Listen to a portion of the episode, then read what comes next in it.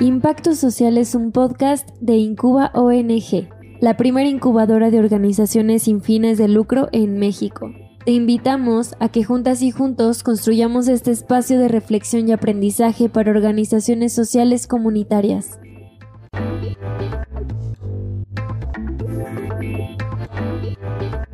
Bienvenidas y bienvenidos al segundo episodio del podcast de Incuba O N G, Impacto Social.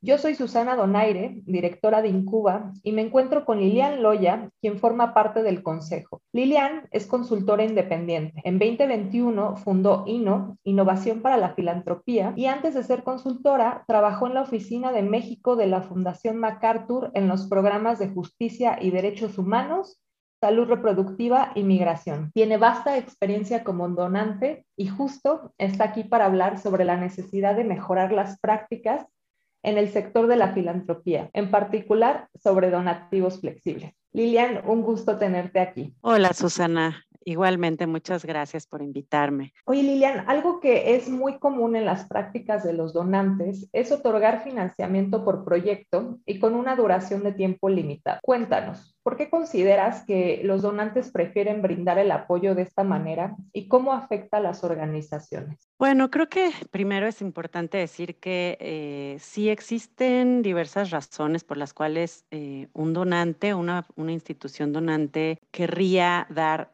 apoyos para proyectos específicos. Una de las principales es que estas instituciones, como por ejemplo las fundaciones, tienen sus estrategias. Entonces consideran que para alcanzar los objetivos que se han planteado dentro de esa estrategia, es importante que sus apoyos vayan dirigidos a cuestiones muy concretas. Entonces así lo comunican a las organizaciones y así es como hacen las convocatorias.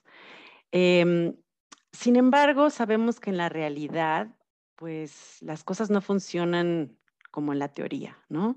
Con esto quiero decir que eh, mientras que es muy válida la razón por la cual una fundación quiera financiar un proyecto, eh, para las organizaciones el poner en práctica estos proyectos muchas veces eh, representa enfrentar retos inesperados, cambios en el contexto, eh, situaciones políticas volátiles, e incluso, como ya vimos ahora con el covid diecinueve, eh, eh, problemas de emergencias sanitarias que pueden trastocar eh, la vida de, de las personas y el trabajo de las organizaciones. Entonces, sí creo que mmm, debe de existir mayor flexibilidad. Creo que eso beneficiaría muchísimo la, la relación entre donante y donataria, porque pues sí, he observado que para las organizaciones sería un gran respiro el poder hablar francamente y decir que se debe de cambiar eh, el proyecto dadas algunas de las circunstancias que enfrentan.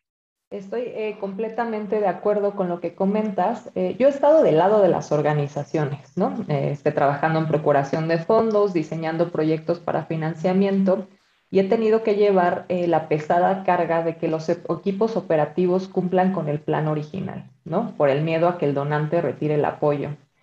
Y lo cual es complicado, ¿no? Porque una cosa es diseñar un proyecto en papel y otra muy distinta es llevarlo a cabo, ¿no? Siempre hay variables en el contexto que no fueron o no pudieron ser previstas.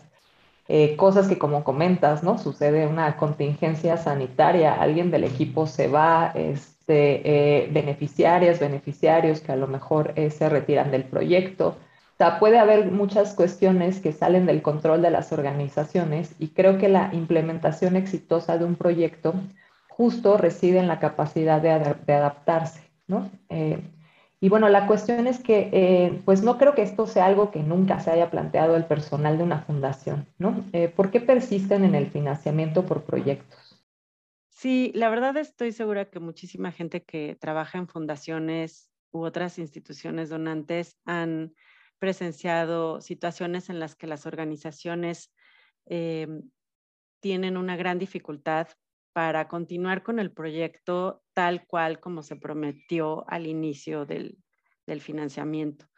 Eh, y sí, es, es extraño porque ya desde hace tiempo en diferentes países y sobre todo en el llamado norte global, se ha hecho investigación suficiente para mostrar que las organizaciones tienen una preferencia por el financiamiento no restringido eh, por diferentes razones, ¿no? Y hay una cantidad importante de evidencia que muestra que el apoyo eh, operativo general es bastante efectivo eh, para alcanzar objetivos de sostenibilidad eh, de las organizaciones y de su trabajo.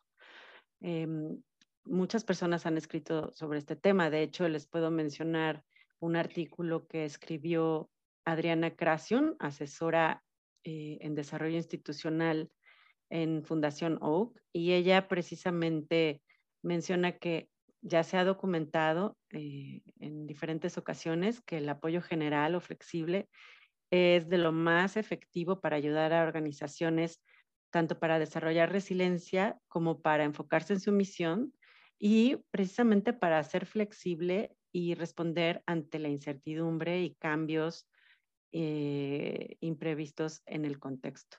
Yo, yo añadiría otra cosa a esa lista y diría que eh, es, un, es una manera de dar un respiro y, un, y holgura suficiente para las organizaciones para que puedan usar su creatividad y de decidir sobre la marcha de qué manera enfocan sus energías. Eh, pues sabemos que los contextos cambiantes son la regla en este mundo y no la excepción. Sí, yo también he visto cada vez más webinars sobre el tema para mejorar los procesos de filantropía, también artículos, pero si te soy honesta, en la práctica yo no he visto que las cosas hayan cambiado mucho a lo largo de estos años. Los donantes con los que he trabajado siguen brindando apoyos bajo la lógica de proyectos y un ejemplo claro son las convocatorias, ¿no? Aquellas que apuestan por el financiamiento flexible son muy escasas.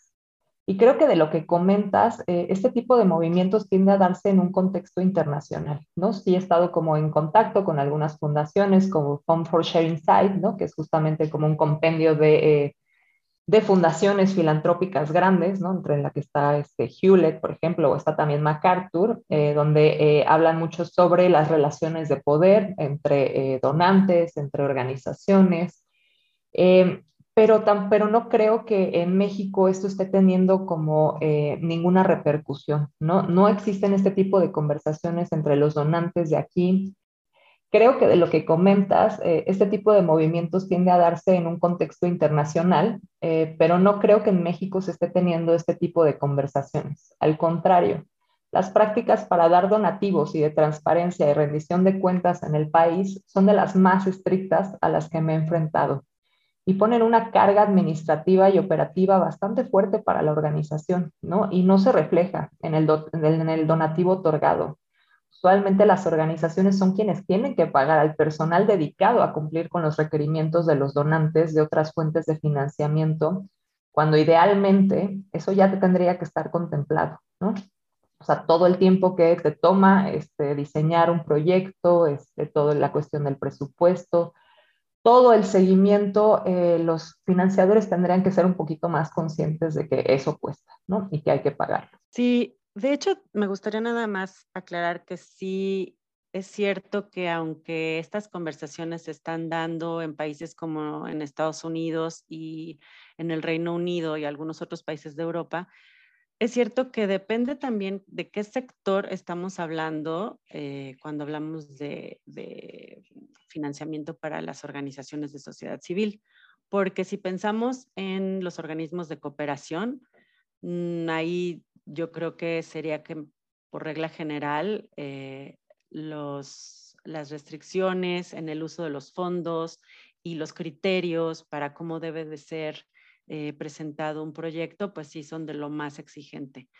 Eh, ahora, también hay que poner en perspectiva que en realidad, aunque se dan las conversaciones y se ha, eh, se ha generado esta, este cuerpo de evidencia que demuestra las ventajas del apoyo flexible, aún así el cambio es, es mínimo en los Estados Unidos. De hecho, eh, hay una organización Eh, que se llama el Centro para la Filantropía Efectiva, que hizo re, eh, justamente un estudio sobre este tema y analizó las tendencias durante diez años justo antes de la pandemia y encontró que el apoyo operativo general, el apoyo flexible, representa solamente el veintiuno por ciento del total de apoyos que dan los donantes. Estos son los donantes de los Estados Unidos y generalmente eh, pues estamos hablando de apoyo que se da a sociedad civil en Estados Unidos, aunque también incluyen eh, obviamente donativos a, a organizaciones fuera de ese país. Pero si eso fue lo que sucede en Estados Unidos, pues sí, evidentemente podemos esperar que el apoyo flexible a organizaciones fuera de ese país sea todavía menor. Y en esto eh, me parece que um, hay diferentes variables. Una de ellas es la falta de una sensación de confianza por parte de los donantes eh, en países del norte global sobre cómo operan las organizaciones fuera de sus países. Y eso, bueno, lo debemos realmente a lo que tú mencionaste hace un momento, que, que tiene que ver con el balance de poder y que muchas veces las fundaciones eh, no se toman el tiempo para tener canales de comunicación que permitan construir la confianza, que obviamente es la base, eh, no nada más de, de dar mayor apoyo flexible, sino eh, debería ser la base para la relación completa entre, entre donante y donataria. Y bueno, sí, digo, estoy totalmente de acuerdo, ¿no? Tampoco creo que las prácticas en Estados Unidos eh, hayan cambiado mucho. Eh, lo, la única diferencia es que en Estados Unidos lo que tienen es que eh, la mayor parte de los donativos que reciben las organizaciones son de individuos. Entonces, por naturaleza son irrestrictos y tienen eh, pues mucha más eh, posibilidad de ser flexibles.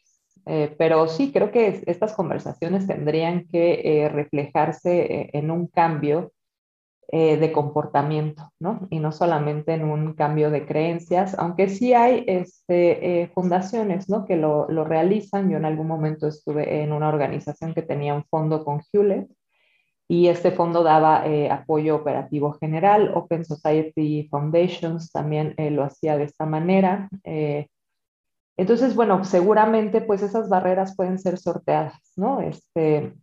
Entiendo que haya una cuestión de eh, confianza, pero pues al final del día, pues si te interesa donar a una organización, eh, tendrían que eh, haber otros elementos que no sea un plan este, de trabajo detallado, ¿no? Y bueno, también me gustaría poner sobre la mesa la conversación que tuvimos recientemente sobre el tema de la diversificación de fuentes de financiamiento, ¿no? Para las organizaciones. Algo que siempre estamos empujando, ¿no? Y yo cada vez que doy una asesoría en procuración de fondos, pues es un tema central, ¿no? La diversificación. Pero bueno, justamente hay otra cara de la moneda y me gustaría que compartas tu opinión con nosotros. Sí, pues es que esto es algo que mmm, se repite hasta el cansancio, ¿verdad? Eh, por parte de los donantes, las fundaciones cuando tienen conversaciones con sus donatarias, les preguntan qué otras fuentes de financiamiento tienen, pero el diversificar por diversificar no es una solución eh, y no es tampoco una receta mmm, sin, sin bemoles. ¿Qué quiero decir? Que imagínate si tenemos una organización que tiene cinco donantes diferentes y a esos cinco donantes les, le tiene que dar informes por proyecto cada año. Lo que está haciendo la organización es tener que invertir muchísimos recursos de personal y de tiempo para reportar sobre esos financiamientos. Realmente, el estar explicando lo que se hizo durante todo el año, si se alcanzaron los N mil, bueno, los, no sé, tres, cuatro objetivos de cada proyecto y cómo se logró y qué eh, retrasos hubo, sí implica una labor muy fuerte de, eh, de, de trabajo para las organizaciones. Entonces, sería muy diferente si estos cinco donantes están dando apoyo general en donde la organización puede eh, tener una narrativa coherente de cómo utilizó los recursos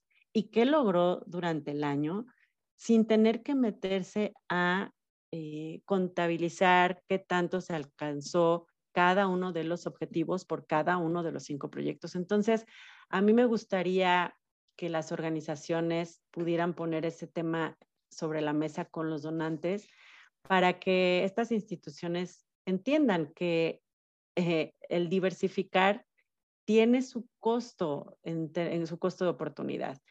Eh, y creo que es importante ver que también los donantes tendrían ahí una responsabilidad de eh, simplificar, ¿verdad? Las, las formas de reportar y de, y de pedir información sobre, sobre los donativos. Pero bueno, ese creo que ya sería un tema adicional.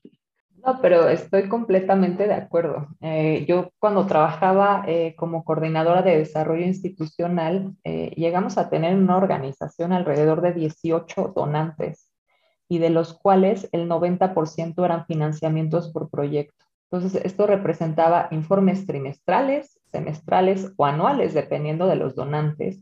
Entonces, imagínate que al menos hacía unos cuarenta reportes narrativos y financieros por año.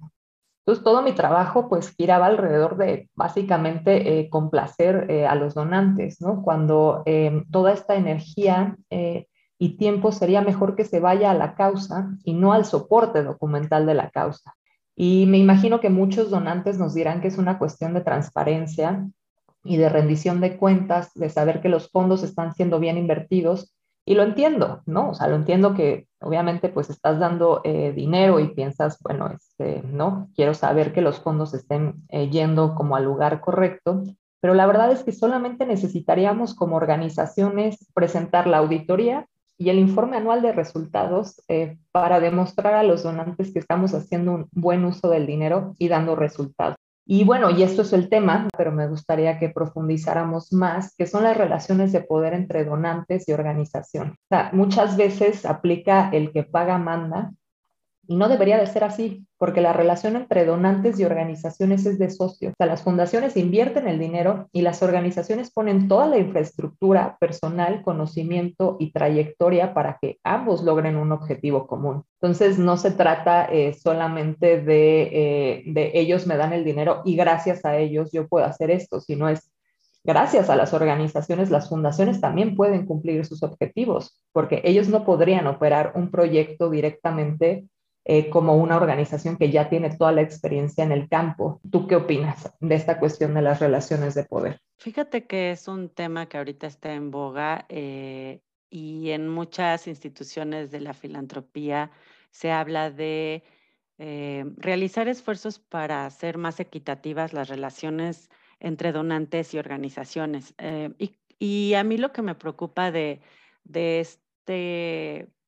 Eh, pues no del movimiento en sí, sino de que veo que lo están adoptando mucho las fundaciones en su discurso, pero estoy viendo que son palabras huecas. Hasta ahorita creo que son pocas las fundaciones que están realmente haciendo cambios significativos que le están eh, representando a las organizaciones mayor autonomía. Y la verdad, no se necesitan cosas así dramáticas, eh, ni, ni cosas que parecieran como que poner de cabeza al sector de la filantropía. Yo creo que cosas muy sencillas pueden lograr bastante. El preguntar a las organizaciones qué les funciona más, si apoyo flexible o apoyo por proyecto, es un primer paso, ¿no? Eh, por eso yo diría que pues lo ideal sería empezar por donde ya sabemos que, que hay necesidad y donde las organizaciones mismas ya han dicho qué es lo que se necesita. Sí, digo, y claro, o sea, tampoco quiero eh, generalizar. Hay definitivamente eh, donantes que mantienen una eh, gran relación de respeto, ¿no? Entre eh, sus contrapartes, eh, pero sí necesitamos como eh, mejorar las prácticas, ¿no? Porque eh, una cosa, por una parte, obviamente la relación de, de respeto es fundamental, pero si en la práctica eh, existen todos estos controles, eh, pues entonces están dando a, a ver que, que hay una desconfianza, ¿no? Y esa desconfianza es la que va provocando este desequilibrio de poder, porque si tengo miedo de que me quites el donativo, entonces básicamente voy a hacer lo que tú quieras. y voy a decir lo que tú quieras. Y entonces, si tú quieres que haga ciento cincuenta actividades que yo no hago normalmente en la, en la organización, pero necesito el dinero, entonces voy a ver cómo hacerlas. Y ese es el tipo de, de relación de poder que muchas veces genera daños a las organizaciones, ¿no? Y también las organizaciones tienen que aprender, ¿no? No, no es una cuestión solamente de las fundaciones, también creo que, que las organizaciones tienen que aprender a veces a decir que no. Y también a no estar eh, eh, cambiando sus programas o sus proyectos alrededor de un financiamiento, ¿no? Que suele suceder, ¿no? Si hay una eh, fundación que tiene una agenda, entonces, de pronto queremos eh, adaptar todo nuestro proceso para poder aplicar esa convocatoria y eso tampoco es correcto, ¿no? O sea, creo que eh, funciona por ambos lados y tenemos pues también como organizaciones que, eh, que tener como mucha más conciencia de eso y también diálogos más abiertos con las fundaciones. Es que me gustó que mencionaras esto, por, eh, que es como poner... el... la pelota en la cancha de las organizaciones, y creo que sí me gustaría invitar a que las organizaciones simplemente planteen las preguntas. Yo creo que se puede ser asertiva simplemente preguntando, ¿no? Y si tomamos el ejemplo del, del tema de hoy, que es el apoyo flexible, es preguntarle a tu oficial de programa qué se necesita para que tu organización pueda ser considerada para apoyo eh, operativo general, para cambiar de apoyo por proyecto a apoyo operativo general. Y es, pueden recibir infinidad de respuestas. La fundación puede decir que esa no es la práctica que llevan y entonces es importante preguntar por qué, ¿no? Y creo que el simplemente, el, perdón, el simple hecho de que el representante o la representante de la fundación se lleve esa pregunta eh, puede empezar a generar un cambio dentro de la institución. Eso es lo que quería decir. Sí, totalmente de acuerdo, ¿no? A veces tenemos miedo y no, no queremos preguntar, no vayan a pensar mal de nosotros, ¿no? Pero sí necesitamos, pues, también como organizaciones tomar acción. Y bueno, y como recomendación a quienes trabajan en instituciones donantes y nos estén escuchando, ¿no? Eh, valoren la posibilidad de brindar fondos flexibles y multianuales a las organizaciones, porque si están invirtiendo en una es porque confían en su trabajo, ¿no? Entonces, quitar como estas prácticas de, eh, de formatos de, de aplicación demasiado largos, demasiado tediosos, ¿no? De informes cada tres meses y también como una recomendación general en sus convocatorias de financiamiento, tengan siempre un formulario de preselección y no hagan a una organización este, estar cinco días eh, elaborando una propuesta de financiamiento que a lo mejor no vaya a resultar. Muchas gracias por escucharnos y gracias a ti, Lilian, por participar en este espacio y compartir tu conocimiento sobre el tema. ¿Nos quieres comentar dónde te podemos encontrar, dónde podemos eh, leer los artículos que escribes? Claro que sí. Eh, muchas gracias, Susana. Pueden visitar la página web de INNO, que es inno guión soluciones punto org. Y gracias por invitarme. Me pareció muy importante tener esta conversación. Y bueno, con esto cerramos este episodio de Impacto Social. Esperen nuevos contenidos cada quince días, donde estaremos explorando diversos temas de interés para organizaciones. Suscríbete a nuestro canal en Spotify para que no te pierdas de nuevo contenido y danos like en nuestras redes sociales. Para más información sobre Incuba, visita nuestro sitio web doble u doble u doble u punto incuba punto o ene ge. Muchas gracias por escucharnos. Recuerda que nos puedes seguir en todas nuestras redes sociales como Incuba O N G. Divulgamos materiales y herramientas para organizaciones sociales comunitarias. Incuba O N G es un multiplicador de acciones sociales.